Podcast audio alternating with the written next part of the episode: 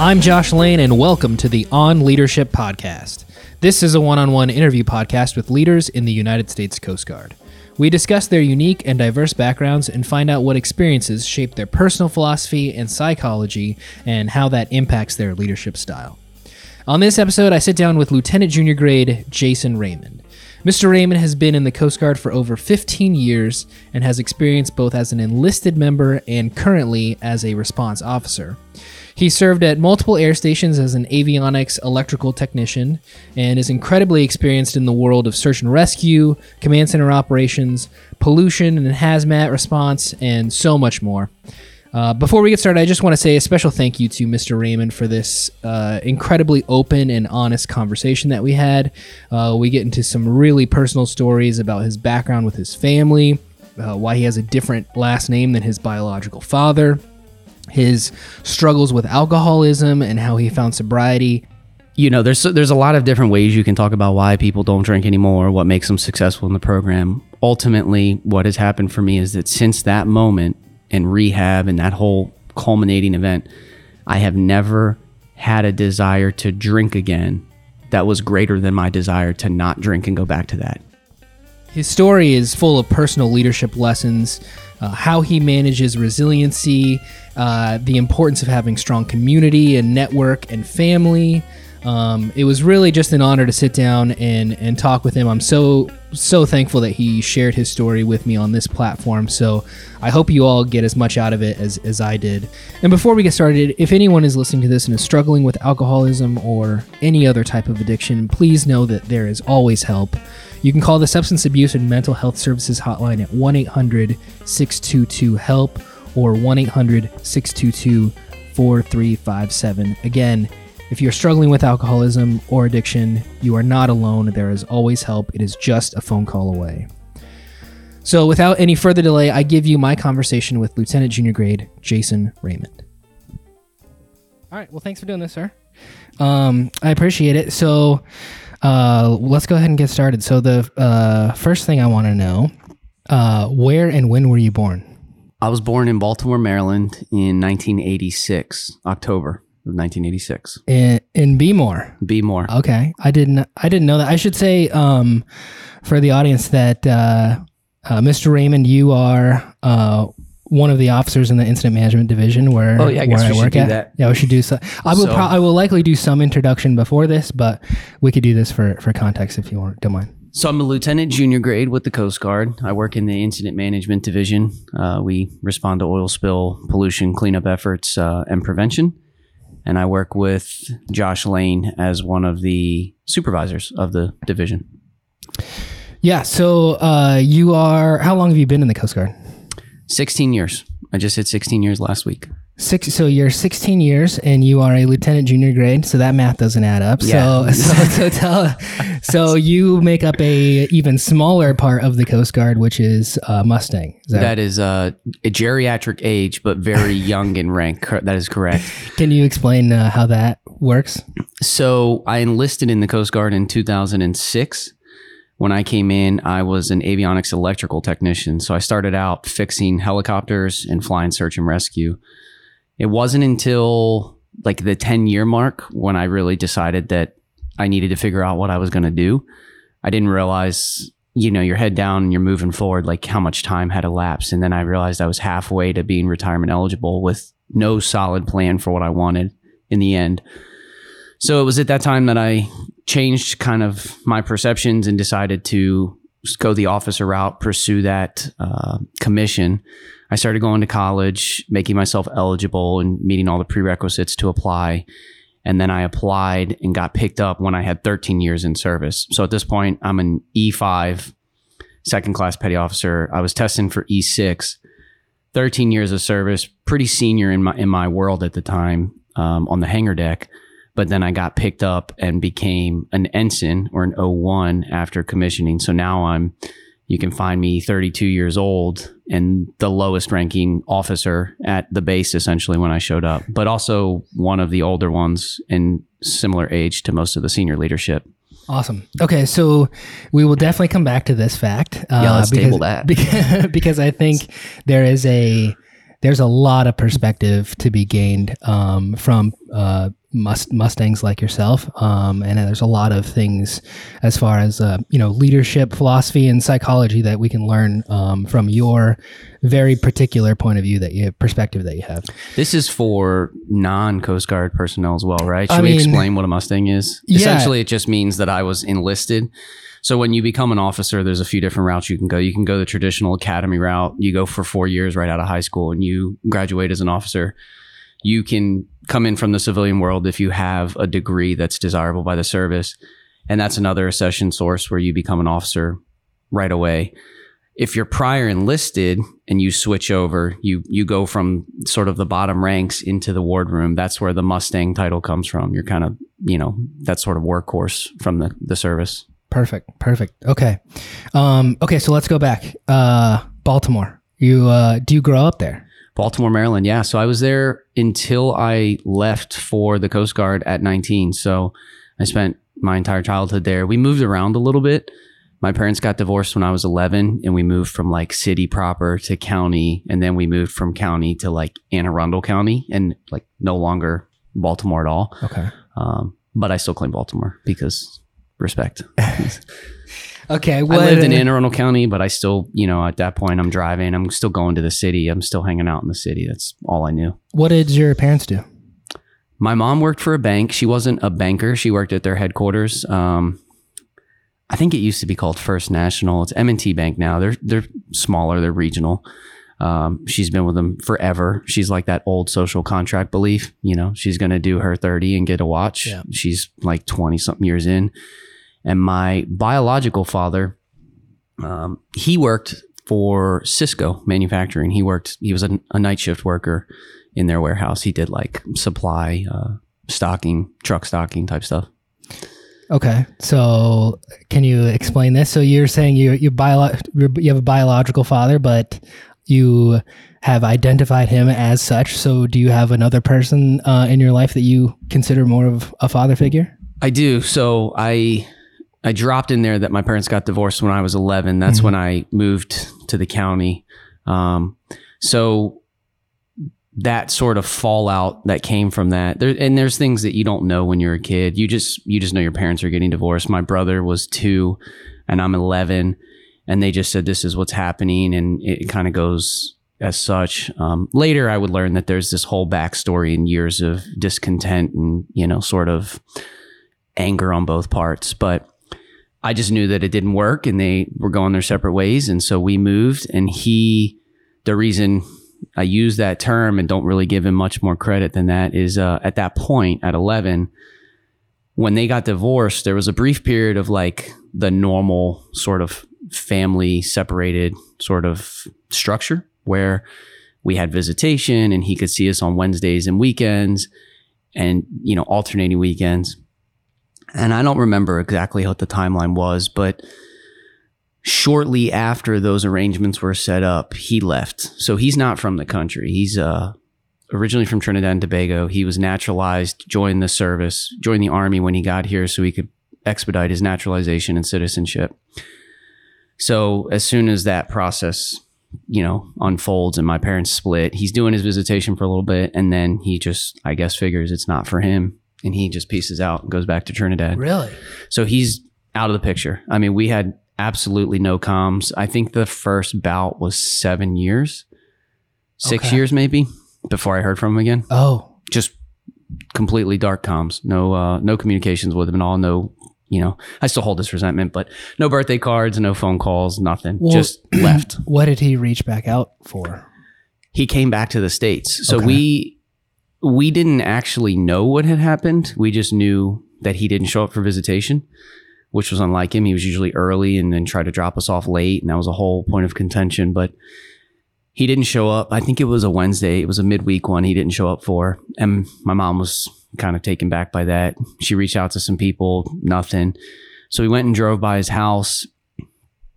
If I remember correctly, I think his car was there, uh, but he wasn't. And we ended up getting in touch with his neighbor, who coincidentally was also from Trinidad. They were like friends, just small world. Um, and they were like, oh no, he left. He went back to Trinidad. And so my mom starts looking into it she obviously this is without me knowing at the time, but and she realizes that she needs to look into this. And he had like wiped out accounts. He liquidated a bunch of stuff. They, it was like overnight he was gone, and So then there was how just old no were, trace. How old were you when this happened? So I'm 11 Okay. at the time. My my youngest brother's two. Oh, my only brother. He's two. And so she figures out. This is how she figures out. And again, I, I don't know the timeline specifically, but in kind of investigating this, she figures out like, oh wow, like he's liquidated everything. Like there's nothing. Whatever was shared between them was gone. And so he just goes back to Trinidad, and there's no communication. Um, and the next time we would hear from him is I think it's about six years and he cold called me. He cold called the house. I answered and he told me it was him. And we talked for a little bit. And I was like, wow, it's really weird you would call. And I guess maybe he was like feeling it out, getting my temperature. But I remember it being well into the conversation when he had said he was back. And the reason I think he was kind of secretive about that is because then there's this whole, you know, he's got child support that he didn't pay for that whole time. He's now like at risk for losing his license and he's some crazy number of debt in debt to my mom. So he's just like, I'm back. Don't tell your mom. Like now I got like this secret. Do you know why he came back? I have no idea.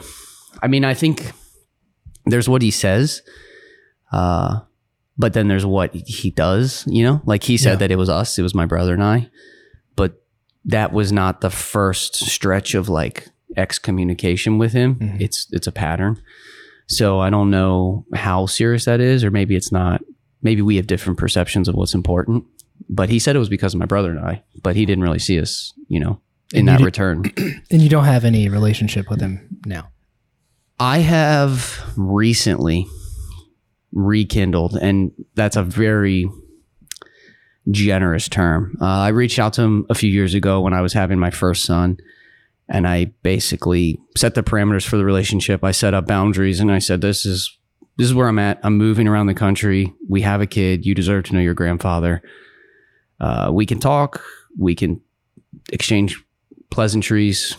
Um, we can do video chats. I'll send you pictures, and that's about it for now. And I, I kind of established those boundaries up front, and that's been going for like three years. But I mean, we'll go, we'll go like six months, and he'll be like, "I haven't seen a picture of your son in a while," and I'll be like, "Oh yeah, we had a second kid." Like that's the extent of the relationship. Like it's somewhat laborious. I feel like on my part. Okay, so uh, but you you initiated the the newest contact, and it was it was out of wanting a relationship for your son, or at least your son to know his biological grandfather.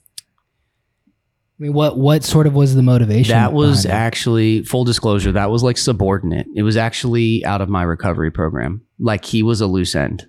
So selfishly, um, selfishly, I needed to close that book for my own like adult life and recovery and to move on and just sort of accept whatever the relationship's going to be. So I'm like, I don't care that we're not going to do soccer games on the weekend. And, you know, I'm, I miss the opportunity to sit in your lap and drive, but I need to at least close the book and be okay with where we're at. Um, morbidly, I actually told myself, like, if I got a phone call that my father died, what would I think? Yeah. And I felt a little bit of like ambiguity and I didn't like that. So I was like, I at least want to be at peace with the fact that, like, if that were to happen, I would feel okay with where we were. So I established that communication. Honestly, it was for me initially, but having a kid and him being a grandfather was sort of a second pillar to that. I think that really pushed me over the edge to where I was like, I have to do this soon and I have to like kind of get him in the loop before in a timely manner. Um, but it was a lingering thing for me. I mean, this is something that's years in the making for me, figuring out how I'm going to navigate that. And I think maybe my kid became like the catalyst of like, okay, here we go. This is this makes sense. I, I should say we'll we'll dig into the sobriety conversation in a little bit, but you did mention this mental model that you had, right? Like imagining if this person was suddenly gone, how would I feel about it? Where did where did that come from? Is that something that you just thought thought of yourself? I mean, or was this something out of recovery as well? I feel like the idea was original to me, but not that it's an original thought. I feel like it comes out of like concepts of the program. Like we you know, in, in my recovery, I've I spent time thinking about my own life. I've had some reflection on where I'm at, where I was at in my when I was actively, you know, in alcoholism.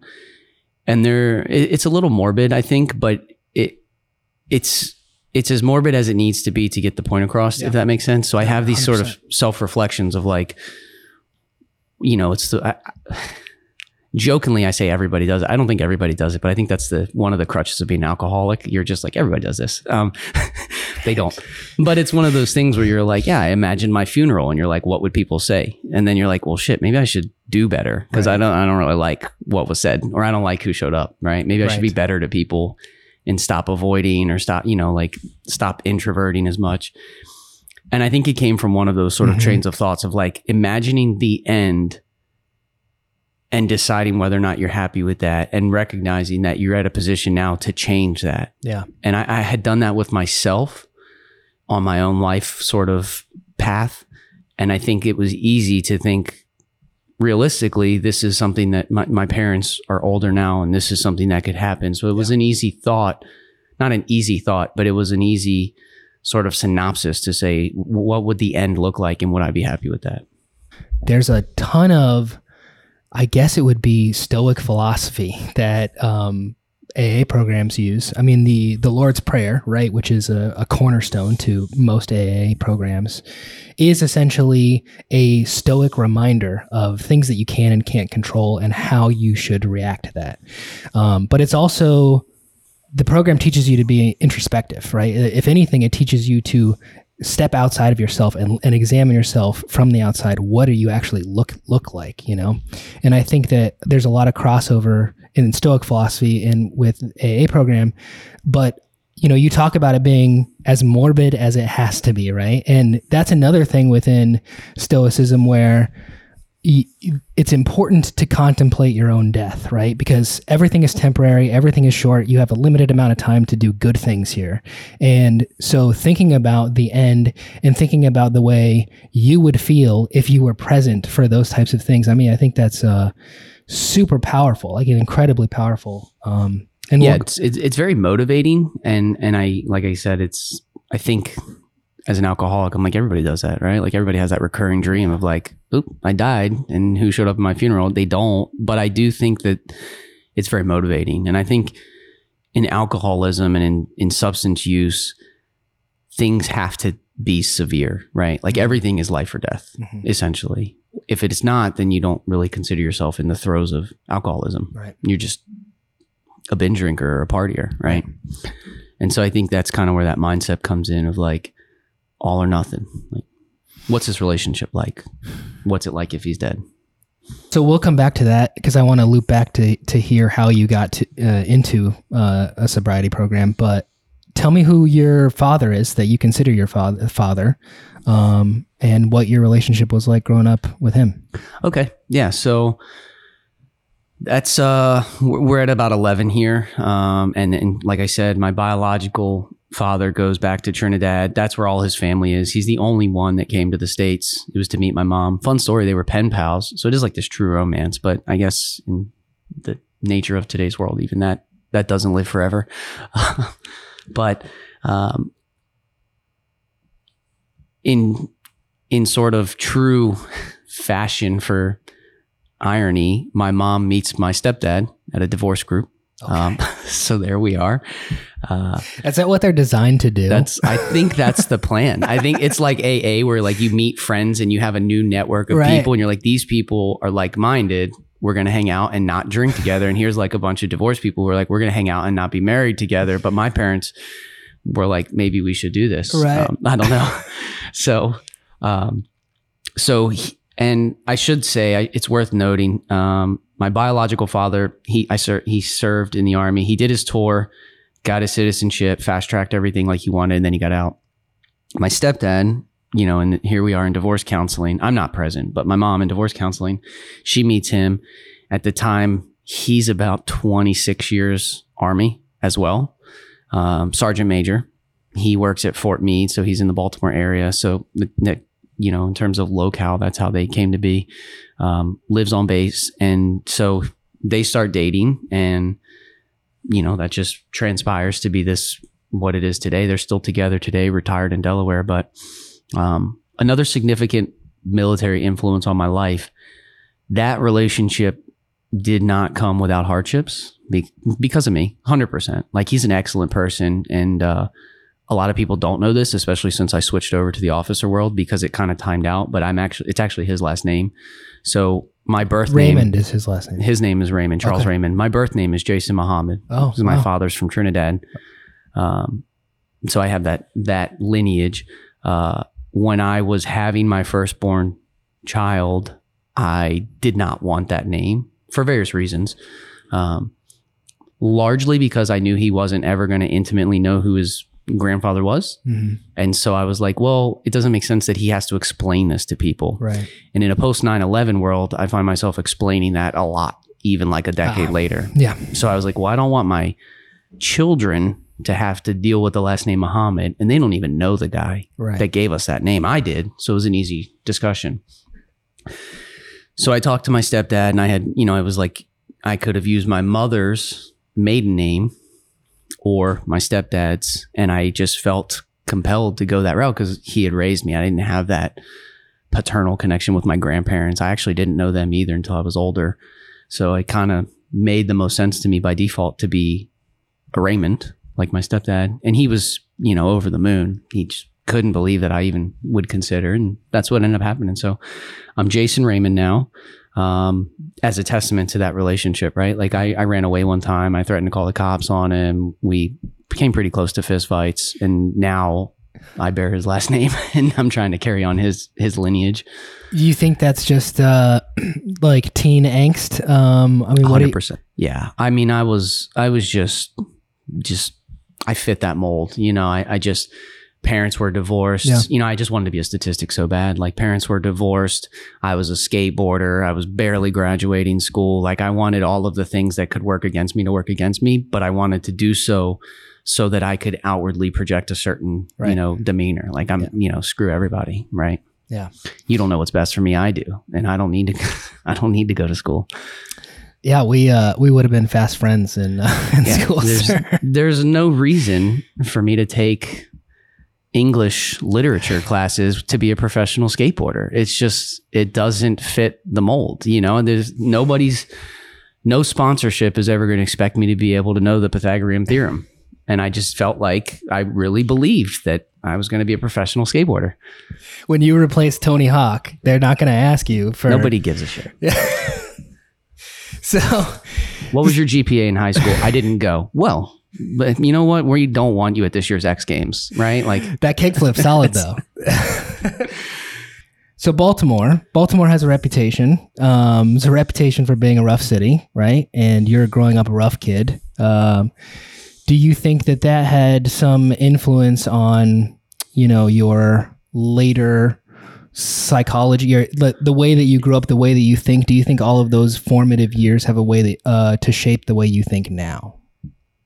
Absolutely. Yeah, I, I would never, you know, I can only speak to myself, but I think it's human nature that you spend so much time immersed in some some type of culture, whether it's A or B or whatever it may be, it will influence you, right? And you do it in those formative years where I'm 11 years old and, and then I'm 13, 14 years old taking the subway down to Baltimore to ride my skateboard and you're just you just feel like you're just doing your own thing, but it shapes who you are.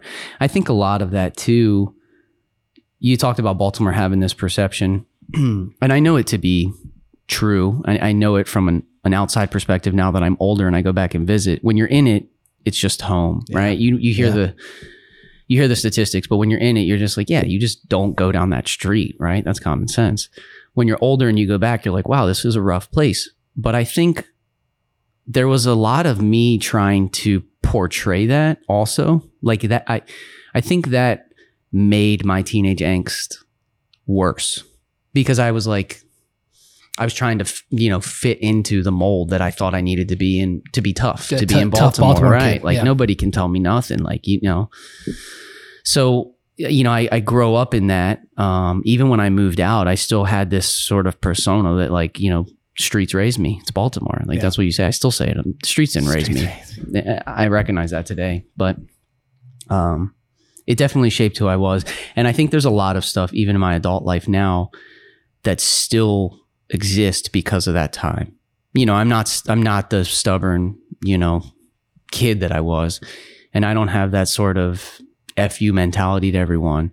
But I do still have a lot of introversion. I do still keep to myself a lot. I do still have a certain persona persona when I walk down the street. Like things that I learned in Baltimore that I people will point out in me. Like there's certain things I do when you get into an elevator. There's certain things I do when I walk mm. down a crowded street mm. that I don't realize I do, but I do them because of Baltimore. And you don't, you know, like even in, you know, just general communication skills, we didn't really talk. Maybe it's generational too, but yeah. not just Baltimore, but we didn't talk about a lot of stuff. Nobody's really, you know, checking in with their friends to see how you're feeling. And a lot of that still exists today. Like that's a, that takes effort on my part because I didn't grow up in just that a environment. Lack, a lack of depth within like friendships. Exactly.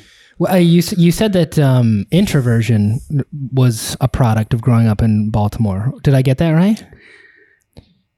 Or do you think it was a useful a, characteristic of your personality? I think it's me. I don't think that's a product of Baltimore. I have friends from that that era that are not like me at all.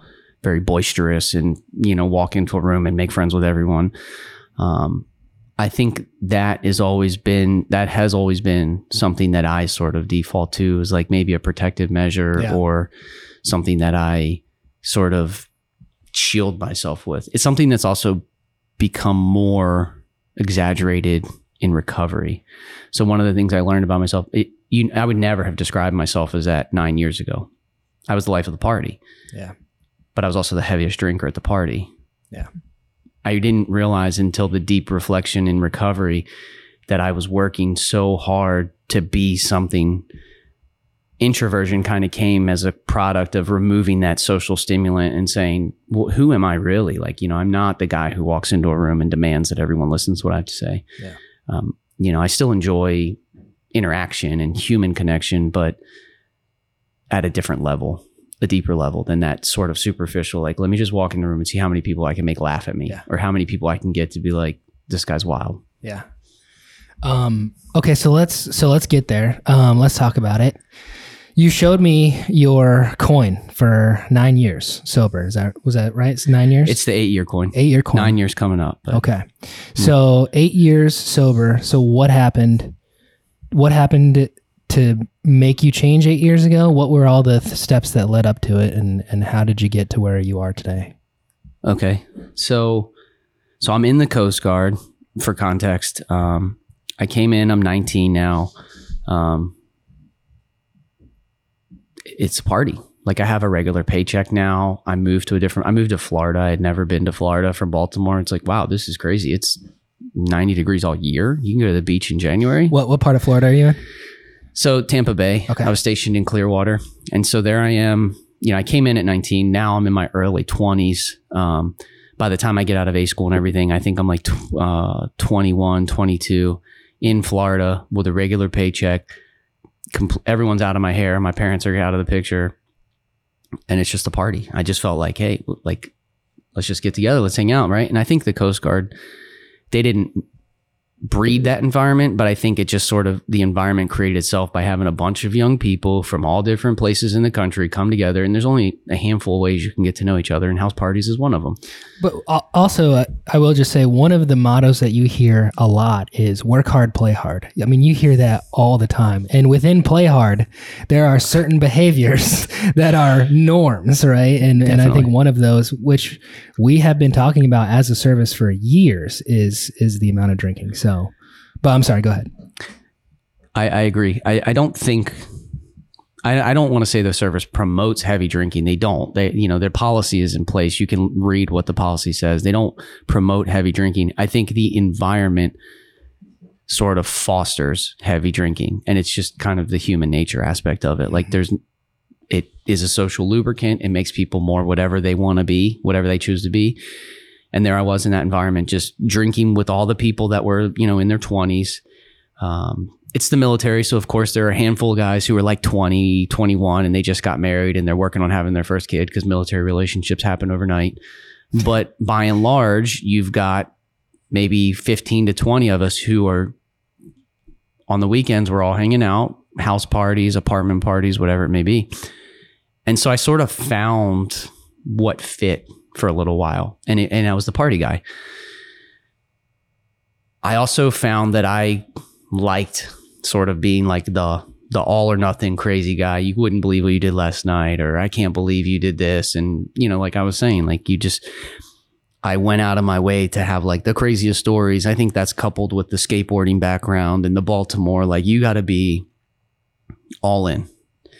And so I, I do that for years. Um, my this is my first assignment, my first major assignment. I'm in Clearwater, and it's just party city all year. And then I'm going to Alaska.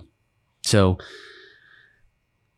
significant geographical change. Um, I'm leaving Florida where all my relationships are, you know, friends, bar relationships, downtown relationships. And I just decided, like, you know, I got to party with these guys before I leave. We got to tie one on. And so I have like just a few months of just straight up, it's a debacle. Like, it's just drunken debacle. I'm making it to work. I'm balancing like two full time jobs, drinking at this point. I realize this now and work. And I think there's this thing that I did at least. I can't say all alcoholics, but like nobody at work would ever have suspected. Like I had to go above and beyond. I put in a lot more energy mm-hmm. to be like a really good coastie because like overcompensated to a certain degree. Right. Because I knew I was coming in hungover on Mondays. Like I knew I was going to be worthless for like an hour or so. But I was also going to stay two or three hours late and do the job and excel because that's what you needed. And so you kind of hide those like lagging mornings with you know overcompensating and so I'm, I'm kind of balancing these two careers especially in the end of that last tour where it had really reached its sort of pinnacle because i'm like i know everybody i'm going to know relationships are now coming to an end we're trying to you know celebrate quote unquote and i go to alaska so now i find myself in a whole new place and i thought i was going to dry out you know, Alaska is going to be a great place for me to like kind of get my act together. There's nobody there that's going to be like as crazy as me. This is Kodiak? Sitka. Sitka. So okay. I, am going to Sitka, Alaska. Uh, which if you've ever been to Alaska, that's you don't dry out. Like people just drink. Uh, basically, it's a hobby. Yeah, yeah. So in my head, I'm going to go to Alaska. I remember saying I was going to go to Alaska there's not going to be a lot to do. So I'm going to enroll in college, probably start hitting the gym because I put on a little bit of weight from, you know, eating Taco Bell most nights of the week at like 2 a.m., drinking. So I was like, yeah, I'm going to get in the gym. I'm going to start some college. I could probably finish my associates in the two years that I'm there. And I'm just going to dry out from this whole drinking thing. And then I got there and I realized that there's like three bars in town and everybody hangs out at two of them. And you can just figure out what happened from there. I was like, cool. Well, this is the scene. This is where everybody goes and then my first Alaskan winter hits just off the deep end. Like something did it just completely new to me. Like now it turned into like can't wait to get off work to drink. The sun is gone by the time I get off work. It, it was out for a little bit at lunchtime, and then I get off at three, and the sun's gone. So I'm miserable. Uh, I think probably suffering from like lack of vitamin D, uh, depression, like seasonal affectiveness disorder, all of those things compounded and I get off work and I don't know what else to do. So I'm like, I'm drinking now at three in the afternoon, which I never used to do because it would be Florida and it's nice out. And, and that first winter just, it put me over the top. Like I, whatever, you know, you can shoulda, coulda, woulda, whatever chance I had was gone at that point. I was long gone in terms of drinking. My body was dependent on it at that point. Um, I had an emotional attachment. Like it, it, it was necessary for the way I was going to feel and so I, I, come out of that and um, sort of the the culminating event is I'm I'm going on vacation with my girlfriend. We maintain a long distance relationship. We had met in Florida and we were going to meet in LA and I was like, yeah, you need to take a break. I need to dry out. Like this is really starting to hurt. Physical, you know, effects now. Are um, are you still managing to separate your drinking from your other work obligations at this absolutely, point? Absolutely, yeah. because when you start drinking at like three or four in the afternoon and you're blacked out and in in bed before ten o'clock, now all of a sudden it makes perfect sense because I'm getting a full night's sleep. Yeah. Like this is new to me. I'm not staying up till two or three in the morning and going to work at six. I'm in bed by like 10 o'clock, passed out, and like waking up the next morning, like before my alarm clock, because my body's like, dude, you got to get up. And I'm like, this is crazy. Like it's just crazy yeah. what was going on more crazy what I was rationalizing at that time. Like, you know, whatever, I can get by. And so my girlfriend's coming from Florida. We're long distance. We're meeting in LA. I decide that I needed to dry out. I was having some physical issues, um, you know, with my body. I had just, my doctor had just recently given me some bad news um, regarding my health. I guess one of the one of the other things that led to that decision is this is around the time that I'm doing my annual physical, and I would be 25 at the time. And the doctor says, if you don't change anything, I'll give you until 35 before you have your first heart attack. Oh my gosh. And so I'm 25 years old and I'm sitting across from him. I'm like, dude, come on, really? Like, I'm pretty healthy. Like, you know, I, I get by. Um, that was kind of a warning that I didn't really heed. But then later I was like, wow, like it's really impressive. And I'm thankful that I got my life turned around. Was it was that a direct result from drinking? Absolutely. Wow. Yeah, it was because it was drinking, it was diet. My my cholesterol was through the roof. Uh, my triglycerides were like double, if not three times what they should have been. Like I was just like physically, I looked a certain way. Like I had like recessed, you know, you know, eye indents from sleeping issues. Um, my face was puffy from water retention, but like you would look at me and think like, yeah, he gets by, whatever. You know, Sure. he's, he's not going to run from here to there, but he gets by. But he's li- like internally, my body was on the brink of something, you know, like not good because he did my blood work and my labs, and he was like, we need to follow up your lab work in six months. And so, kind of took the warning. I was like, oh, I need to clean up a little bit. So I took a a little bit of time off from drinking. I think it was like ten days before this trip to LA. I meet my wife. Well, she's my girlfriend at the time, but I meet my girlfriend down there. We get together with some friends. We buy some booze, and then I just start tying one on. Like I'm just like it's party time. Like I just dried out for ten days. It's time to go. That's there were conversations that were had between her and I. Obviously, I got drunk. I was an idiot, and that is what prompted this serious conversation of like, why can't she said pointedly, why can't you just drink like other people? Because you were out of control. Your behavior was just out of control once you got drunk. wild. Nobody had ever said that to me. Mhm. Nobody had ever asked me that. They had always said like, "Dude, you're wild. You're like, like nobody else does what you do. Like whatever. Like it was always in a context of like a cool thing, or maybe I never heard it the right way, but I heard it loud and clear in that moment, and that that was it. Like I bawled, just bawling, could not even process what was going on, and the only thing I could tell her was that the the one thing I'm sure of is that when I start drinking, I don't know when I'll stop Mm-hmm. and I can't control it. Mm-hmm. Nobody had ever asked me in that way, or I never heard it that way, and it caught me. And so she's like, What are you going to do about it? Like, you know, like she's my girlfriend. We're long distance. She's got her own life to live. We're in our 20s. She doesn't want to deal with my shit. She's like, Well, what are you going to do about it? so we actually, with that, the rest of that trip was just like, hunker down. Let's just put ourselves up in a hotel room um, and like kind of just hang out and like figure out some stuff. Let's just try to have some good times, make the most of this. I went back to Alaska from that trip. Um, and the first day back to work, I walked into my chief's office and said, I need help. And he said, You're here to self referral, aren't you?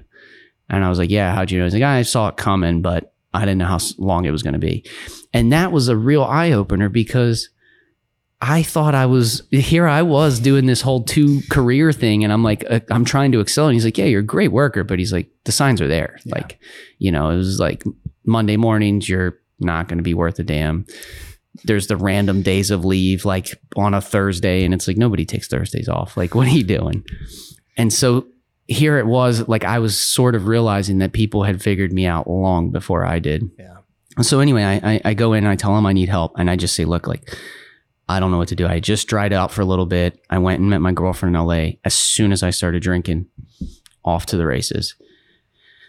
So go to medical and I'd go through the whole process. There's a whole questionnaire. Uh, this is kind of a humor story that um, when you're filling out this questionnaire, it, it's written in a way so that they can kind of figure out what what kind of drinker you are, how often, what's your frequency, blackouts, and stuff like that. And I remember the question was saying, How many times in the last year have you gotten drunk? And then the next question is blackouts. And it, it goes by, you know, a little deeper. Um, and it's like A, one to three, B, you know, f- four to five. And it goes all the way up to 11 or more. And it's April. I self referred in April. Um, so I look at the doctor as I'm filling this out. I'm in his office because they don't want me to go anywhere by myself because they know I'm a mess. I'm crying. I'm crying again because I'm asking for help and I'm like in a very vulnerable state. Mm-hmm. And I look up at him and I say, Hey, doc, I got a question. It's asking about getting drunk and like blackouts in the last year. And he's like, What's your question? And I was like, Well, it says 11 or more. Is that the last 12 months or is that like the last year to date, like just since April?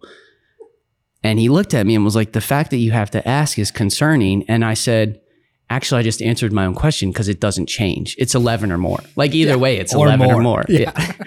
it didn't matter if it was 12 months or if it was January to April. Right. I was already 11 or more. And he's like, his whole, he's like, the fact that you're asking me that, like, Wow. I don't even think you need to finish that paper. I've already diagnosed you. and so, you know, at the time, I this is these are just rationalizations, and you don't realize them until later, and you're just like, wow, I can't believe how much I rationalized Yeah. my behavior. Yeah. And so from that questionnaire, he's like, yeah, you know, do not pass go, do not collect two hundred dollars. You're going straight to rehab, and that you know that's where it started. So I. I had a supervisor. I, you know, I couldn't be by myself. Um, my roommate had to come get me. I went home and packed, and I think the following day I left on a plane from Alaska, and I was in a rehab that afternoon in San Antonio, Texas.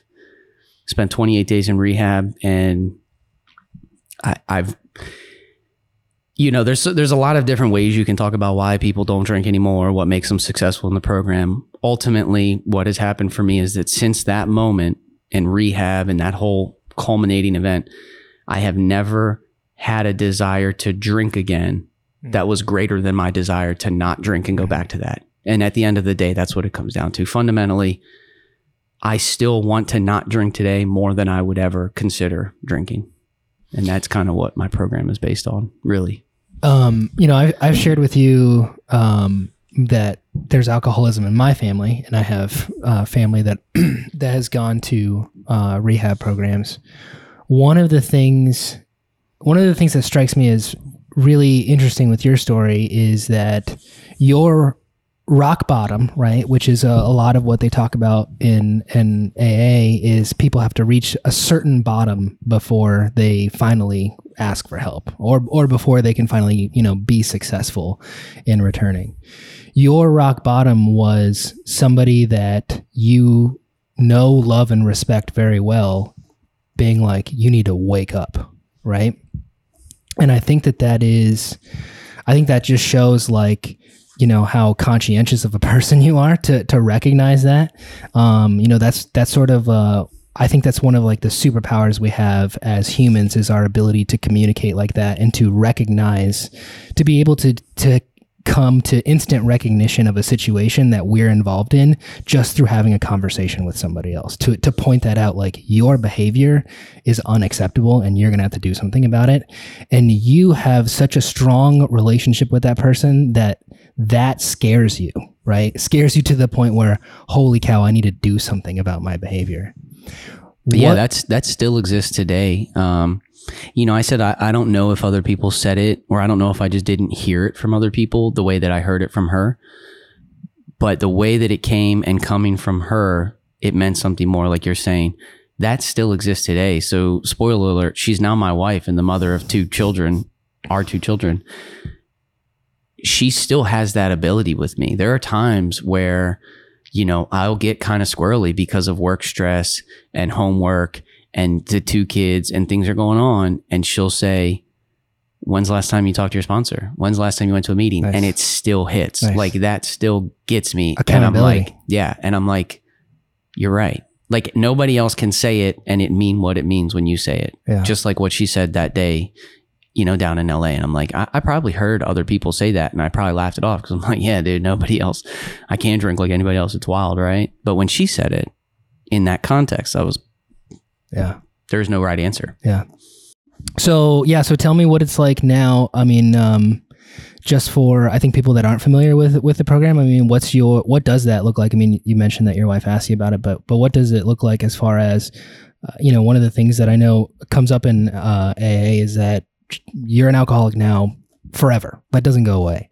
So, how do you maintain your sobriety? Like, what are the things, uh, you know, like we've talked about already, like things that you've learned, things that you've recognized, uh, you know, more introspection from from that. So, yeah, tell us what that looks like as far as like maintaining your sobriety. Absolutely. So, there's this sort of belief when you go to those programs when you go into the rooms that you, you know you're going to be confined to like this lo- like this life of just sort of this dreary there is no fun. I just go to these meetings and i do this.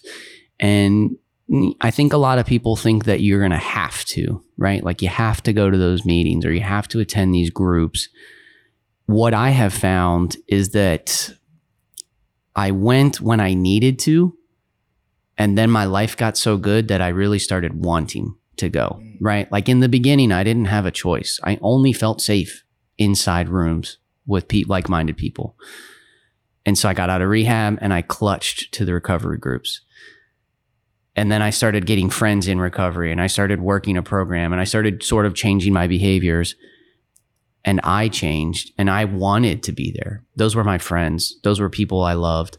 Those were people who helped me when I couldn't help myself and now I had something to provide. And now there's this like there's this desire to give back and I want to be present for whoever else comes in and I want to tell them what I did and I want to say I've been there. Like I think that's one of the most powerful things about recovery groups is the the empathy, right? Like nobody can talk to another alcoholic like an alcoholic. I think that's what makes me a great CDAR. Mm. I'm passionate about the job because I'm an alcoholic. That, can you say what that is? What a CDAR is? Yeah, I'm sorry. So within the Coast Guard, we have a collateral, and it's it's the acronym is CDAR, and it stands for the Command Drug and Alcohol Representative. And so that role is to basically keep the command in line with the policy. So when somebody gets caught with a drug test failure or DUI, or if somebody like I did just comes forward and says, I need help, they go to the CDAR because that person is supposed to be sort of the subject matter expert on the Coast Guard's policy on substance usage, and they help the member in their recovery. A CDAR is who I went to and who helped me. And I'm a CDAR today. And, and I think that one of the benefits of that is that empathy piece of like being able to relate and saying, like, I've been there. You know, I share my story with people so that somebody will say, Me too. Mm-hmm. You know, that's I, that's relatable. And then maybe something clicks. And so there was a turning point in recovery where I started feeling that way about the rooms and the groups, and I wanted to be there. I didn't just have to go to stay sober. I I wanted to go, and I still go today. Um, I don't like to tempt fate anymore. You know, I'm not that 16 year old kid jumping off buildings. I I don't want to see how long I can go without a meeting because I know eventually my mind will get a little squirrely. I'll start to race. I might become a little bit temperamental, short fused next thing you know, old behaviors start creeping in and I'm yelling at people or I'm starting to become this sort of boisterous, narcissistic character that's not really who I am anymore. Mm-hmm. It's, it's who I sort of try to be to overcompensate. And if I'm going to do that, then I'm probably going to drink too, right? Like I'm going down that path. So I don't like to say, well, let me see how long I can go without a meeting and see how long I can maintain. So I just, I go. I still want to go. My friends are in recovery um, my sponsors in recovery. I've built a life around it so that I still want to be involved. Mm-hmm. And I have not had a desire to drink in nine years, right? And a lot of people that I talk to, that's not their experience. Mm-hmm. You know, some people fight it every day. White, they it's called white knuckling, where you're just grasping and you just you want to drink, but you tell yourself, no, it's going to kill me. That has not been my experience. You know, the closer I stay to that way of life and to helping other people and to remembering where I come from, the further I get from that old behavior and that desire to drink. And part part of the AA program, correct me if I'm wrong, is about building relationships, exactly like you're saying, but also about giving back, right? So you do have um, sort of this, I, well, I don't want to call it an obligation, but there is a, a sort of um, understood responsibility within the community that you help others because you've been helped, right?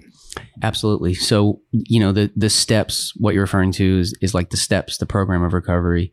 Um, and if you're, you know, speaking to AA specifically, the steps of AA end with sharing the message with other alcoholics, right? That's what they call the 12th step. And when you say your 12th step and you're going out and you're working with other people, and there are sayings within the group of like you can't keep it if you don't give it away but it's it's predicated on that like you have to do the work and help other people otherwise you will not be helping yourself Mhm.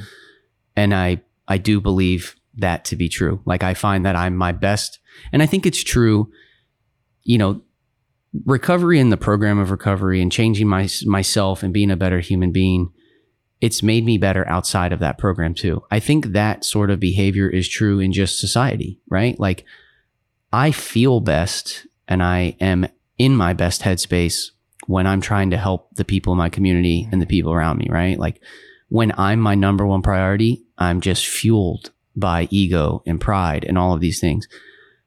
This goes to we are talking about leadership philosophies. When my leadership philosophy is founded on making sure that everybody around me has what they need to succeed, all of a sudden I feel way more rewarded. I feel way more satisfaction in what I'm doing. That's not my default. That's not Jason, right? Jason is still trying to become a pro skateboarder at 35 and still doesn't know the Pythagorean theorem, right? Like two things that failed because I put all my eggs in one basket. I could have at least learned algebra.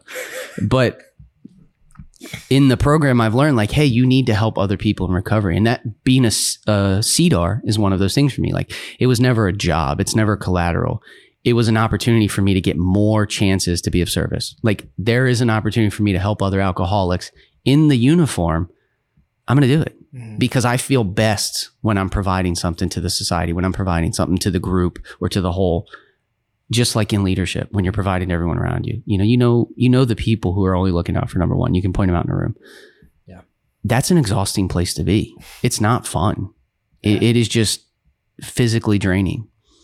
Whereas I get this life of reward, right? Where and it it makes me I don't you're not more sober, but it's like I so I, the way I describe it is like if you were to put put it on a spectrum and I'm right in the middle. Every decision I make is either making me closer to drinking or it's getting me further away, right? Mhm. Like I'm on one side of the spectrum. Those things, those behaviors of helping people and giving back, I'm just getting further and further from the idea of drinking.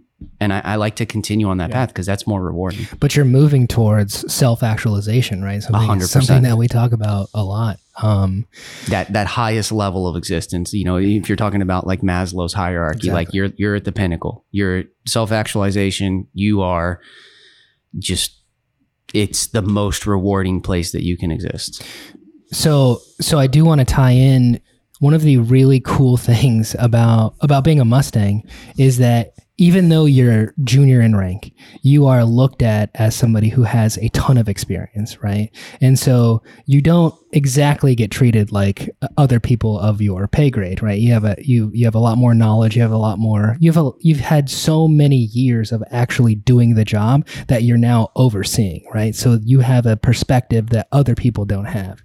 And so when you speak, people listen to you, right? People really take your opinion as being something more of a subject matter expert than just somebody who is a junior officer that's in a leadership position. But I think what sort of uh, the Coast Guard gets as a two for one is that you do have this ability to communicate your experience in a way that I don't think other people are as good at. So you are a very, very good communicator.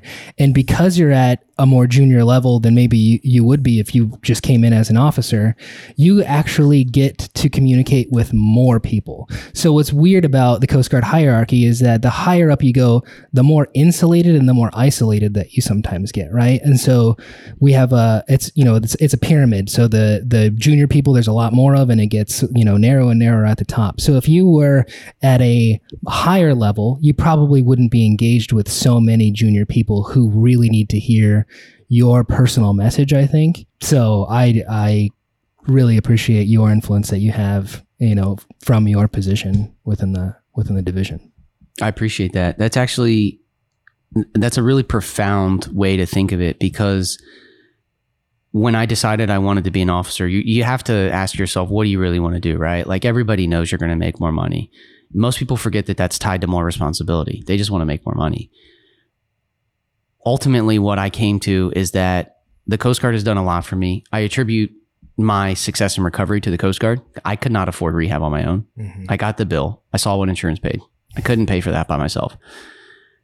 the Coast Guard is the fact is is the reason I'm sober today because there is a policy in place. I would probably be sober if I weren't in the Coast Guard. I don't know. Could have gone any number of ways.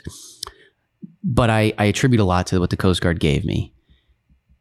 And so when it was time to think about what I wanted to do and I wanted to be an officer, what I ultimately decided was that I wanted to leave the biggest influence. I wanted my influence to be greater. I wanted to make the greatest change, right? Mm-hmm.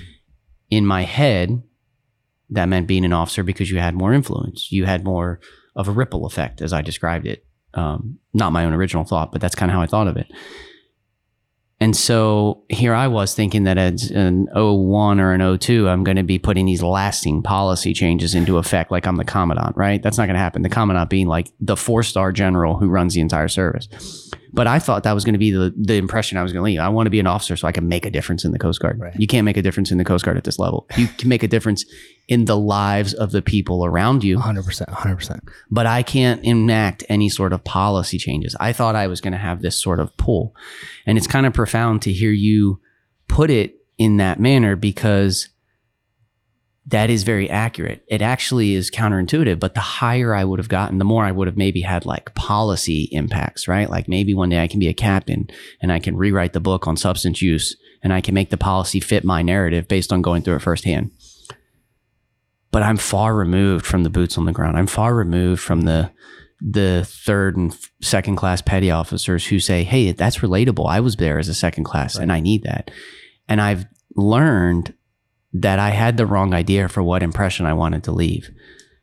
I have more influence now than what I originally thought I wanted, right? I wanted to leave service wide impacts. What I really want is social. It's mm-hmm. in, it's within the network of people I work in. And I didn't I've never really just heard it the way you described it, but it's so true. Like at the lower level, I'm able to interact and engage with you guys, with other JOs. I also have the communication to go vertically and talk to 05s and 06s and be seen as a voice and a knowledgeable source mm-hmm. so I can use that platform. But they're not, it doesn't go both ways. They're not coming down to the lower enlisted right. junior officer level and having these conversations and these vulnerabilities to say, let's work through this, right? Like right. they have people for that. Right. And so I've kind of learned what my influence needs to be and what I what I envision my my lasting impression to be on the Coast Guard. It's when I retire, there's not going to be some like you know I remember the guy who made that policy, like you know middle finger at him. Like why did he make this such a bureaucratic thing? No, there's going to be a whole f- slew of people behind me. Yep. Who are like, oh, well, I remember we had this guy, Mr. Raymond, who trained us this way, or I remember learning this from Mr. Raymond, and this is how I'm teaching it. And there's that long lineage of like just impact yeah. that you, you, you can't you can't get that any other way other than no. that human interaction and yeah. like leaving that mark on people yeah yeah i mean policy you know we can think about it abstractly that like yes if you write a policy you will impact people whether they want to be impacted or not but you know you sharing your story means that you know i get to carry around your story with me. Other people get to carry around your story with them.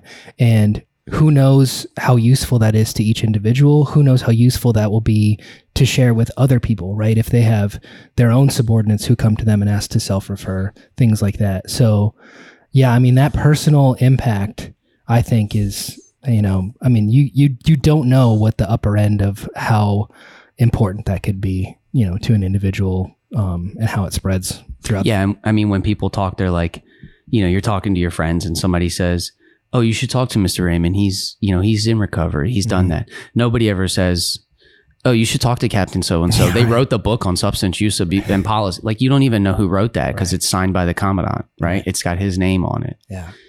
You don't hear that. They're it's not impersonal. like, hey, yeah, go go send this guy an email. He wrote the substance use and abusage policy. It's yeah. a 370 page document and he can answer your questions. No, they're like, yeah. That's yeah. not relatable. It's not tangible at all. But you're like, hey, Mr. Raymond, he's down the hall. Go talk to him. And the next thing you know, there's just a candid conversation of like, oh yeah, I've been there. Yeah, yeah I know what you're going through. Yeah, it's it's just weird that you know you would you would never expect that this is the exact right place that you should probably be and no. but, you're in it.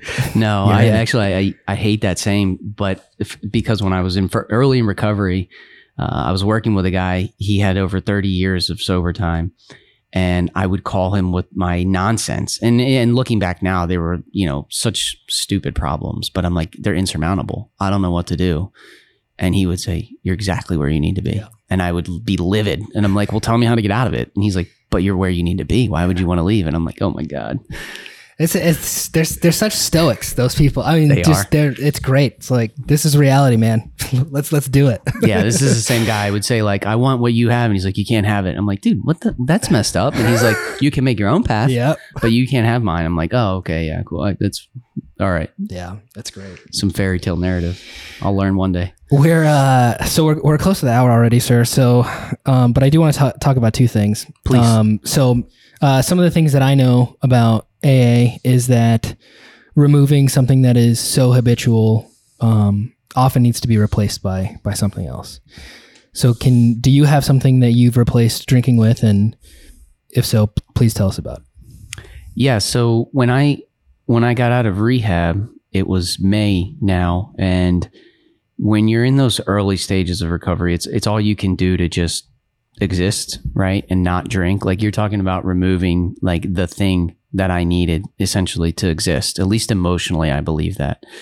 And so in the early stages, there was it was just exist. Like I mean, it was like go to work, work, run home, don't go past the bar, take a different way so I didn't run into anybody, lock myself in the house so I wouldn't leave again, call today.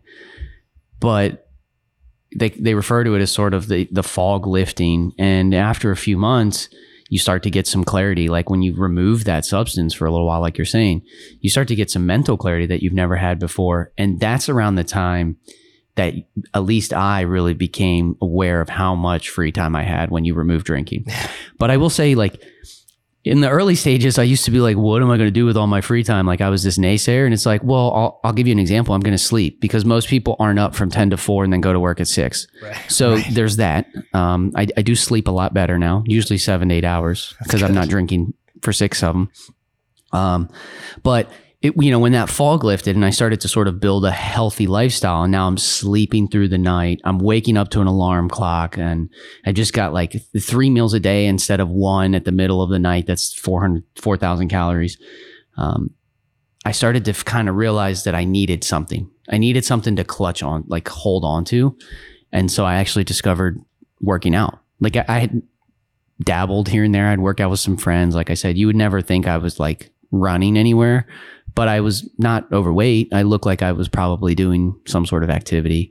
Um, so, uh, you know, in August of that same year, I went to a C school and I discovered fitness. And the instructor at my course was a fitness instructor, and he basically berated me until like three days into it. I finally agreed to go try it out.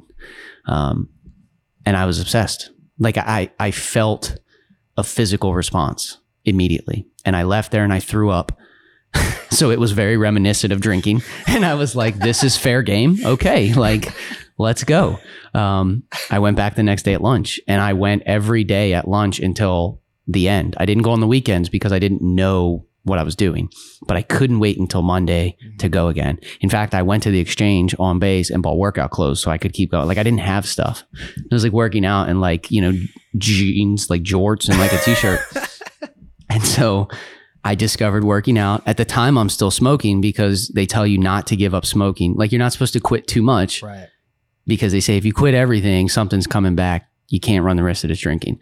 So I was still smoking about a pack a day. Wow. Um, and that was that was a lot of like stress for me. Like I would, you know, I'd have a trigger and I would go smoke. Like I still needed that so that it wouldn't be drinking. But then I discovered fitness, and by the time I was that was a five week course. And by the time I got back, I had told my sponsor that I was working with at the time. I was like, "Hey man, I got to quit the smoking thing. Like, I understand why." You know, you need to hold on to stuff so you have like some vices so that you don't go back to drinking. But I was like, it is now impeding my ability to perform in this other thing I found that's actually good for me. And I, I don't feel like I can have these two conflicting, you know, um, interest. And so, you know, with his graces, like that's how into the program I was. I'm 26 years old, but with his graces, I said I kicked smoking. You're Like, asking someone for permission to he's, my, quit he's, the, smoking. he's the same age as me right. he was 26 he had just been sober for three years Yeah. so i'm like you know, that's how it works. I'm like, how did you do that? How are we the same age and you've got three years on me? Right. There's a little bit of pride there too. Cause I'm like, oh man, like I got three months, you got three years, but it's like, he's my age. That's what I needed was somebody who's been there. Mhm. And so he's like, yeah, I, th- I think it's safe to say you could quit smoking. And so I quit smoking and it, it became not just fitness at this point, but health. Like at that point, I was like, what is macronutrient dieting? What is paleo dieting? What is zone dieting? What are all these things that people are talking about? What's a calorie deficit? And I self taught all of this stuff. And I started doing my BMR and I started calculating my caloric intake and I started tweaking my diet and adjusting my body mass. And it became this new obsession. And I was like, oh, I don't like the way I look. I'm going to adjust my calories and my macros and fix it. And I had something new to focus on. At the foundation, it was always fitness and, you know, overall just health. Um, but it became so much more because I started to see in the big picture, like how they all come together. And that's something that, like, now, nine years later, I still value. I still have that. I still loosely macro diet. I could still tell you within about a 200 calorie um, range what I eat today. I can ballpark how much protein and carbs I'm getting because I've been doing it for a decade. Mhm. I still will make little tweaks and adjustments, but more than anything, I'm in the gym six days a week. I have to be there or I will start to feel a certain way. That's actually sort of my therapy, right? Like I, I need that. And since I discovered that in the absence of drinking, it has filled the void. So much so that working out is healthy. The emotional response I have to not working out is probably not healthy Mhm. but I will rationalize it every day of the week and I will justify it because it keeps me from drinking, right? Like I'm okay with that mental instability of being like, I didn't work out today. And there's a little bit of, there's a little bit of resentment there Mhm. and I'm a little disappointed in myself, maybe a little negative self talk, but I'm like, but I'm not drinking. Like if this is the worst behavior I'm exhibiting today, that's okay. And I'll go to the gym tomorrow first thing and I'll get right. And that's usually what happens. I get, I get in the gym and, and it's better. That's improved with time too. With two kids and life in general, I've gotten better. I mean, in the early stages, there was a point where I was so obsessed with it that like I didn't take rest days. Mhm. And if we were going to go, you you'd say, "Hey, let's go do a seven mile hike because we live in Alaska. We're going to go climb this mountain." And I would try to figure out like, okay, well, I need to also work out. So like, how can I make my workout complement a seven hour hike? Like it was insane. Mhm. And now I can take days off and I'm okay. Mhm. Right around the four to five day mark is where that sort of negative self talk comes in. But again, it, I'm not drinking. So I, I, I justify it as like a healthy obsession. Um, you know, one of the things because I ha- I share a similar. Uh, I, well, I'm like hyper curious, and I also have definitely have addictive personality issues myself. So, uh, uh, getting into working out and you know being a gym rat and things like that, things like that was stuff that came out of my own life um, for different reasons. Uh, you know, I watched my grandfather die of diabetes over the course of a decade, and it and it was not fun. And knowing that I have an 80% chance of getting that if I don't do something about it, right? That that triggered something um, in in my life to make a change. Um, but I just found it was so interesting because I think the first conversation that we had was I had mentioned a workout program that I was doing that was like so obscure that maybe 17 other people are likely doing it. But you had heard about it and you're like, oh, yeah, tell me about that program because I've looked at that guy before and I wanted to know what, what he was doing. So, yeah, I just thought that that was uh, that was super interesting. Yeah. I, I mean, I'm not paid to be in the industry. I, I don't compete. I don't get anything out of it. I have two kids now. I, I, I have a free pass at a dad bod, but I mentally cannot permit myself to get there.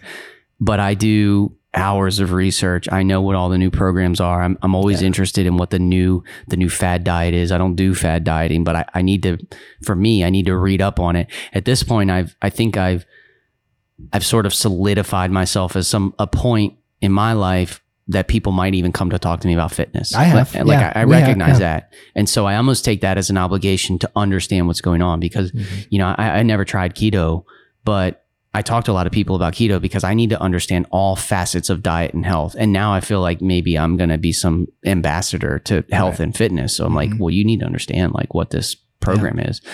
And so I, I'm in there, you know, I'm studying the newest thing coming out and trying to pick it apart and figuring out if it's for me or not. Yeah. Um, so you mentioned uh, having two kids, and this is something that I'm not. Uh, we uh, we've definitely talked about it before, but um, something that we haven't really gone into.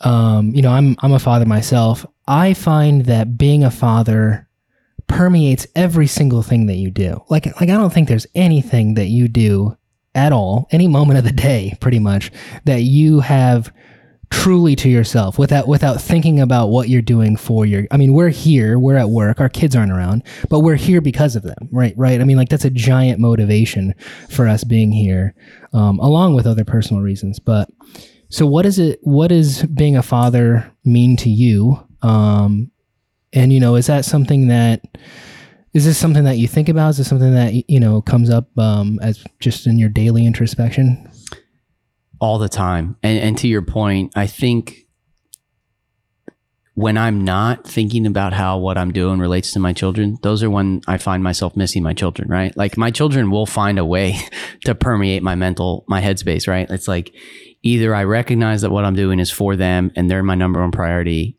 and I think about them fondly, or I realize that like an hour has gone by and I haven't looked at a picture or gotten a text update from the daycare and I'm missing them because I'm not prioritizing them as this is why I'm at work. And it's like, oh, I miss my kids. And they like, oh, they just move back to the top again. Like priorities re- reshifted.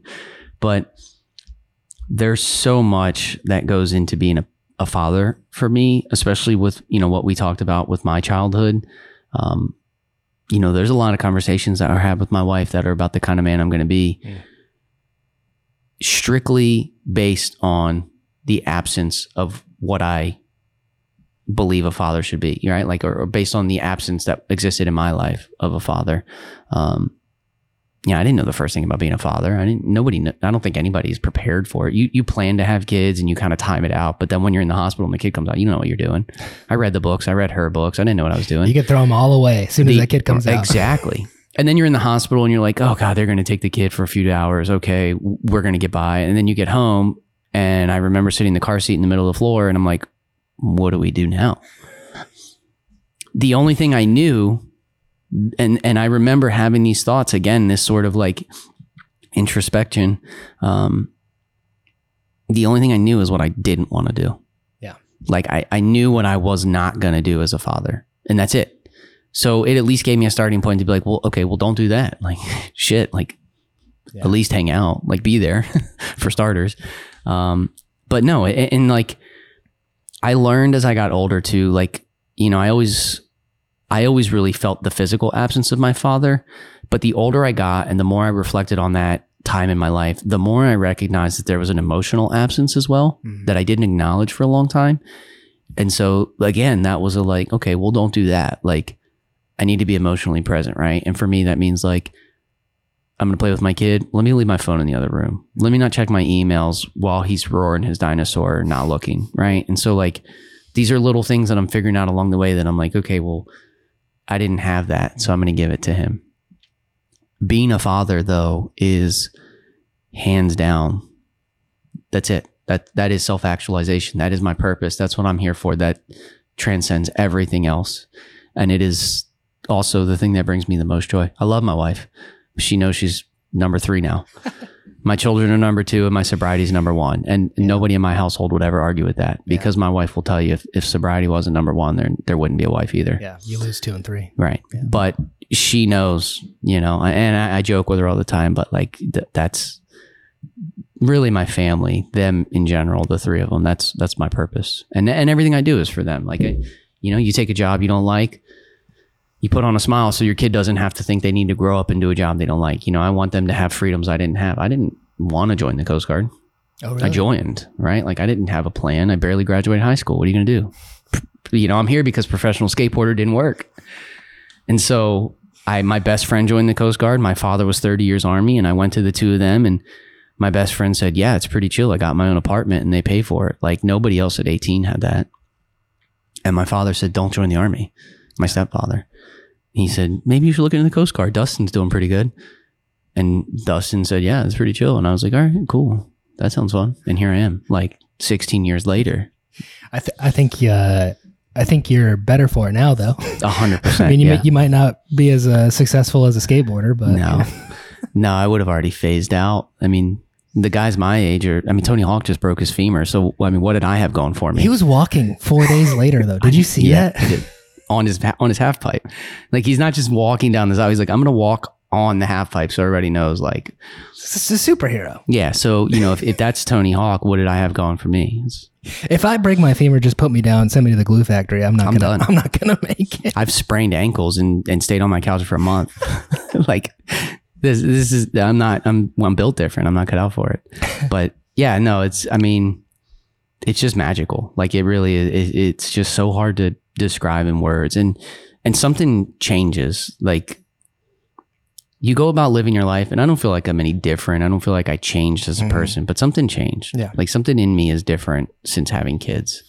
Yeah, I. I mean, you know, I joined the Coast Guard later in life. I joined when I was 27, um, and I did not have uh, my daughter yet. And I joined because I wanted to make a difference, right? And there are plenty of people who I know that are incredible public servants that work w- within the Coast Guard. So much so that they have either set aside until much later or are just decided not to have kids. That they are going to just fully give all of their time and mental energy into the Coast Guard. And I I respect those people a, a ton because it's it's just an incredible I think, you know, personal sacrifice that they're making for the greater good.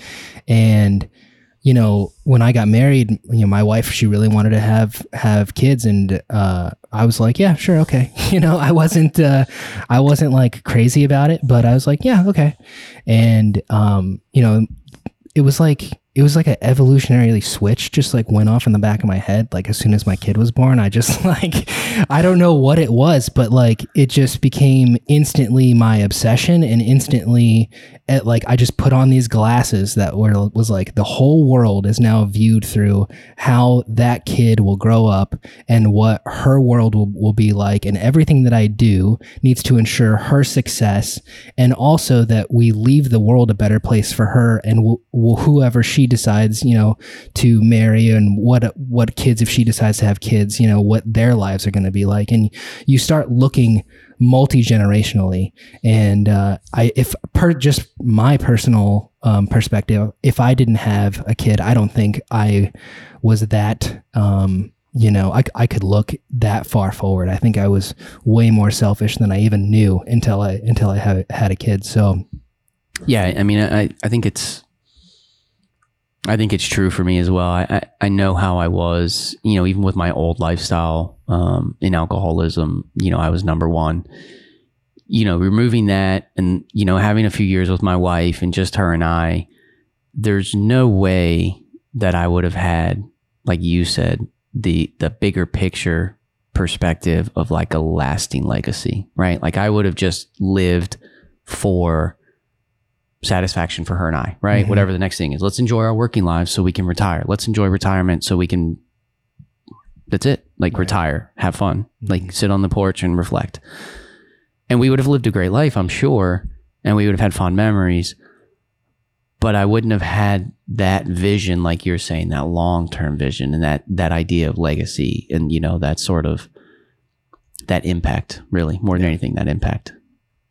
And I think it comes back to just wanting to do something for other people. And I, for me, the highest form of that is for my children. Yeah. You know, I, I, I want to do the most that I can for them. Uh, Yeah. Yeah.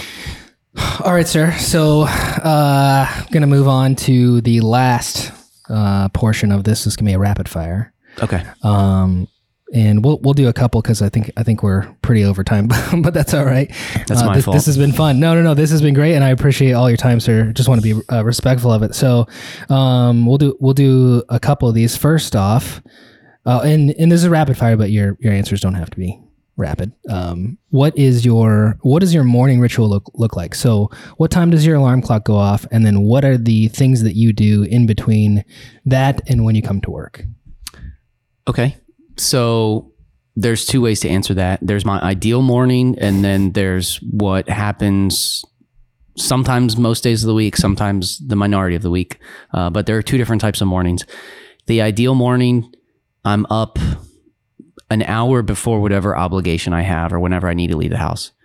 It starts with coffee, a little bit of journaling, just what's on my mind, maybe looking at my day, and then usually 10 minutes of just sh- meditation, quiet, nothing guided, just quiet meditation and really sort of visualizing the day, what I know is going to come, how it's going to sort of play out. Okay, so hang on. So your the time you wake up adjusts just depending on what you have going on that day. It does, Okay. correct. Yeah, like I'll, I'll do like an hour back from. Yeah. I need to leave at seven. I'm going to get up at six. Okay.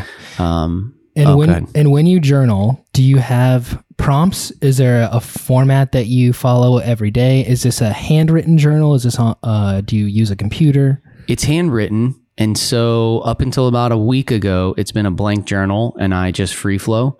Uh, usually there are like things that make it every day. Like I usually will say three things I'm grateful for. And then I say, I read this book, The One Thing.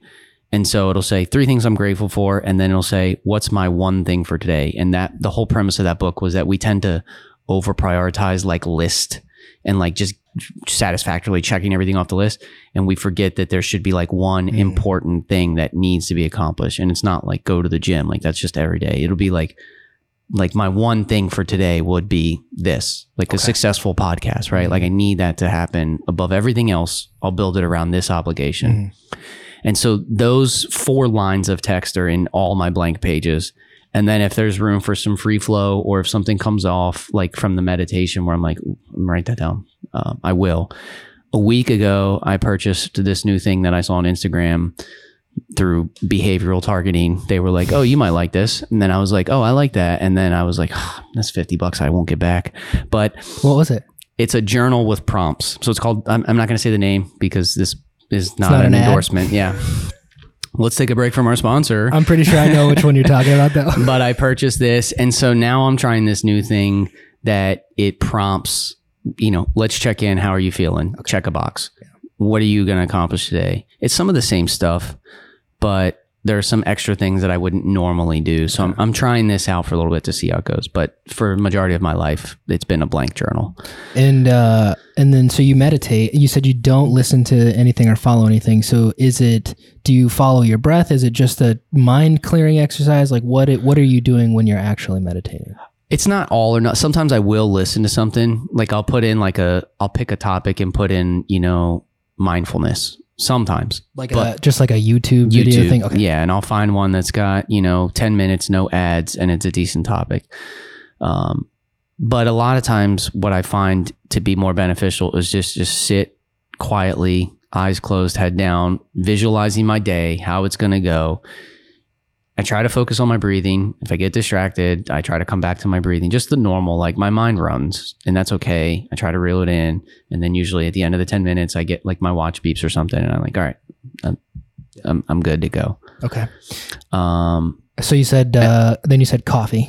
coffee before, yeah, I'm sipping my coffee while I'm journaling, Okay. doing that. What kind of coffee? Just, I think it's Starbucks medium blend or something. Do you something. do pour over? Do you do it out of a just a normal drip craft? No, it's just a drip. We just we the only thing we do is we grind our own. Just the morning of grind it, drip coffee, um, and then yeah, like by the time the you know I'm done meditating, it's kind of like start getting your stuff together, start packing your bag. One of the things that I I took away from my recovery, somebody told me early on, like I used to like roll, I used to sleep because I was partying until really late. So I would go to bed like on the couch and what I was wearing partying. And I, I mean, I'm not even lying. Like I would roll off the couch or my bed and be out the front door within five minutes in the same clothes. Like there was no lag time. That's not a good way to live. That's also like, that's when traffic all of a sudden is the worst and everybody's a terrible driver and I'm doing 80 on the, the median so I can get to work on time. And all of a sudden I learned in recovery, like, hey, maybe just take your time in the morning and don't rush. And now I can sit in traffic because there's a buffer in my work time. Like, you know, I can I can take my time getting out. I'm not rushed. There's, you know, all of a sudden I don't have to give the finger to people on the road because everything's okay. Like it's cool. I'm I'm chill, whatever. Um so I really I I really value that and I, I find you know a benefit in like having that setting that pace early on. That is the ideal morning though. So with two kids, there's also the other morning, which is, you know, some days my son just wakes me up crying and it's time to go. Yep. And you kind of fill in where you can the things that are important to me. Um, but I still try to get them in there. So like I'll get him ready, we're moving, but not with that sense of urgency of like, oh my God, we're behind schedule. Like Mhm. it- you got to like set the pace, you got to set the tone, and we'll just kind of go through the morning. Maybe I'll get a chance to sip my coffee and write while he's, you know, eating his breakfast. I'll try to throw those in there, but it's not the same, you know, one hour of reflective time by myself. So there are two types of mornings. Yeah, totally. Uh, totally understand how kids can change your entire day, starting from minute one. And I wouldn't change it for the world. You know, I- I'll make time for those things, but you know, I don't want to ever miss time with my kids. I'm not going to tell them to go back to sleep so I can meditate. he wouldn't anyway. yeah, of course. uh, okay, two more questions. yeah, let's go. You said you're 35? 35. 35. So if you could go back and tell your 19 year old self anything, what would it be? You have options. You have options. This worked out great. It's been a successful career. It's been very rewarding. I've got a lot of lasting friendships. It's been great for my family. Like I said, I didn't feel like I had options. You know, I didn't do good in high school. I had no college. And this was kind of the last stop for me. Was what it was going to be the military, and then two very influential people in my life said the Coast Guard, and here I am. Um, if somebody had told me that I had options or that I could have gone to college still and Mhm. you know done like a state community college, mm, Hmm, things might have been different. What would you have done? I don't know. It's hard to say. I mean, in, in that time frame, there was a brief window where I realized that the caliber of skateboarder was was exceeding my capability, and I, for like six months, told people I was going to be a rally cross driver, and then I didn't realize like that that's like a millionaire hobby, not really an You occupation. You gotta be born rich for that. You don't just jump in. You're like, oh, this guy's a decent driver. Like, let's give him a car and a team. But I was like, well, that's what I really want to do because I like driving. Also, like, yeah, that makes sense but it's hard to say because I don't, you know, I don't know. Like, Yeah. I think, I think I would have enjoyed getting into like maybe something within the science community, like maybe meteorology, maybe like getting into NOAA. Like if I had, you know, gone to school and done like I, you know, the the storm chasing and tracking and stuff like that. That's that kind of excites me. That's Uh, pretty cool. but it's hard to say. I have a, a little skateboard anecdote. Uh, when I was 16, I, I was also trying to. I was never. I never had any aspirations to be a professional skateboarder, but I ran around with a lot of skater kids. And I was 16. I was bussing tables at a Red Lobster, and there were two kids that also skated. And I remember going and skating with them. And I had been skating for like maybe two months or something like that, and I couldn't kickflip. I mean, I still didn't know how to do it. And I remember this one kid who was he had he did have aspirations to be like a professional skateboarder, and he was like, "You can't, you can't kickflip, dude. Like you can." You can ollie and like that's it. And I was like, yeah, man. I was like, I've tried. I just keep like falling or whatever. And he's like, most kids these days are kickflipping by the afternoon. Like, like you you get on the skateboard, you ollie the first time, and then it takes three practice tries, and you get the kick flip. Like, why can't you do this? I know. I just I realized right then I not do not have the aptitude for this sport at all. Yeah, I remember like in my group of friends, you know, I was I was jumping off big stuff, and I would always jump off the biggest thing because I didn't have any like sort of remorse, but. Um, but I also, you know, quote unquote technical abilities too. I was the only one who could like, we'd go to like skate these small blocks and I'd be the only one doing nose manuals. Everybody else is trying to do manuals and like, oh man, you're so technical. and, but like kids are doing like, you're talking about like 16 year olds who are doing like, you know, kickflip backside lip slides on rails that are like t- double h- their height. Right. And I'm just like, wait a minute, like I'm not, That's crazy. I'm not willing to do that. yeah. I can't comprehend, but I'm like, I'm going to be pro because in my small group of people, You're the best one. yeah, Yeah. and they're like, they're they're feeding this. They're like, yeah, you should jump off something higher, and it's like, but I'm like, no, I don't, I don't know that I have what it takes. okay. Uh, last question, sir. Um, if you could have dinner with anyone, um, and you can you can feel free to add uh two or three, but uh, Martin Luther King Okay. Jr. Really? Absolutely. Uh, why?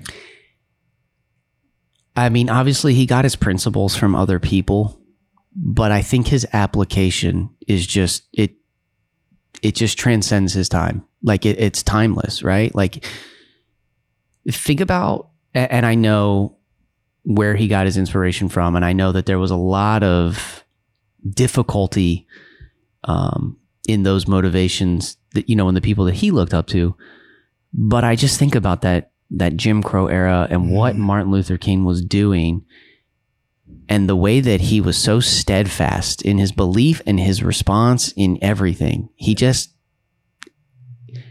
he didn't just have a dream, he believed it despite all evidence to the contrary that that dream would ever be a reality Right. right. including you know keeping my political opinions out of it but including today in 2022 when Yeah. that is still in question. Like did we achieve that dream at No. all? Are we closer or are we getting further away?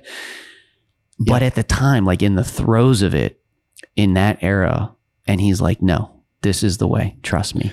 And i'm just blown away by somebody to maintain that steadfast mm-hmm. approach despite all of the controversy, the animosity, the physical abuse, the the legal abuse. And I just can't I I mean I it worked, you know, with the stuff he went through. I think he made lasting changes, but he is without a doubt probably top 3 if not my favorite historical figure. we uh you know we we learn about martin luther king from a really young age like you know in school uh, my daughter uh, she's in first grade right like that that's already come up in her curriculum and you know i think when you're when you're a kid and you learn about martin luther king it's like yeah like he's he's a obviously a really great man and like did a lot of really great things but it wasn't until I was older and was reading more biographies on him or, or, or books that he had written written that I was like, this guy was incredibly brave. Like it is it is so gnarly to think about how brave you would have to be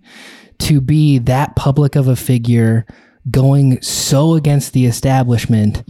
I mean, yeah, uh, like uh, so, you know, Martin Luther King got assassinated. The only thing that's shocking is that like how long he went, right? I mean, like it didn't happen sooner. Right. That seems that seems like such a crazy thing to say, Yeah. but but it really like thinking about everything about that time period, he was by far one of the bravest human beings to ever to be walking the earth. Yeah. And I don't mean it in a negative sense like I can't believe it didn't happen sooner. I Yeah, mean of like course. he 100% was there like no, you should not be there and he's 100% like no, I will be there. This is my thing. I'm the face of this. I'm the face of this group. And he's locking arms and is in the front line center, Yeah. you know, during marches. Right. He's standing on the corner, you know, having these discussions, these congregations and Yeah. you know, these uh you know, here come the law enforcement to just pummel him. And it's like he didn't hide Yeah. He went to the next one and it just it blows my mind. Um you know I, I think one of the other things too that's really big on on his impact is how much it influenced other movements right? Like he had his belief. There were there were parallel movements happening at that time. There were a lot of different trains of thought to how we get civil rights you know on the board. And he had his way of doing things that he was passionate about. It's no secret that there are a lot of other ways and there was a lot of animosity and there's a lot of you know eye for an eye type mentality but ultimately if you follow it and if you read up on some of the other leaders of those movements and stuff you realize there were a lot of sit downs with Martin Luther King there was a lot of influence from Martin Luther King a lot of people came over to his side that were once Yeah. No, that's Like, a huge know, thing too. Yeah, absolutely. no this is not the way it's never going to work peacefully and then later in life you're like you're hearing about these Mhm. these joint efforts and these sit downs with people and you're like oh wow like people came around. He never lost stride. He Mhm. never changed course. Never faltered. He just maintained. Yeah. and it, you know I, I think it did work. I think we've we've come a long way. I think we have a long way to go. I wish that he had more time on this this earth. Um, and i would love to sit down with him. That you know I, I almost cut you off to answer because it's such an easy answer for me. Um, but i would also love that something something like that today too it's it's interesting that we talked about self-actualization and maslow and in text a lot of times MLK is one of the few references of actually achieving self actualization that people reference. Yeah. It- It's one of the few tangible, you know, pieces of evidence that that it is achievable for mm-hmm. someone. Yeah. And I think that we need some, you know, I- I feel like we need that influence, which is why I would love to just you know have somebody like that around today. Yeah. Well, sir, I think I think that's good. I think we'll go, I think we'll call it uh, call it there. Um, I mean, this was such a great conversation. Uh, definitely went over the hour. I appreciate you giving uh, giving more of your time. Yeah, absolutely. Thanks to the sponsors, Mind Journal, thirty day free trial if you want to if you want to journal and if you're like me and you don't like a blank journal, Mind Journal has all the prompts to keep you on on point. Shout outs to the Green Egg, uh, the only grill for dads. Uh, and uh, I guess I'll say, as we always say at the end of our uh, conversations that we have, we fixed it. We solved all the world's problems. So, uh, so again, I thank you so much for your time, sir. yeah, absolutely. Thank you for asking me to do this. This was a blast. Thanks again to Mr. Raymond, and thanks to Quantum Jazz for the music in this episode. If you'd like to read the show notes, they can be found at joshlane.substack.com. If you'd like to drop me a line, I'm at joshlane on Twitter or joshlane2 at gmail.com. Thanks for listening.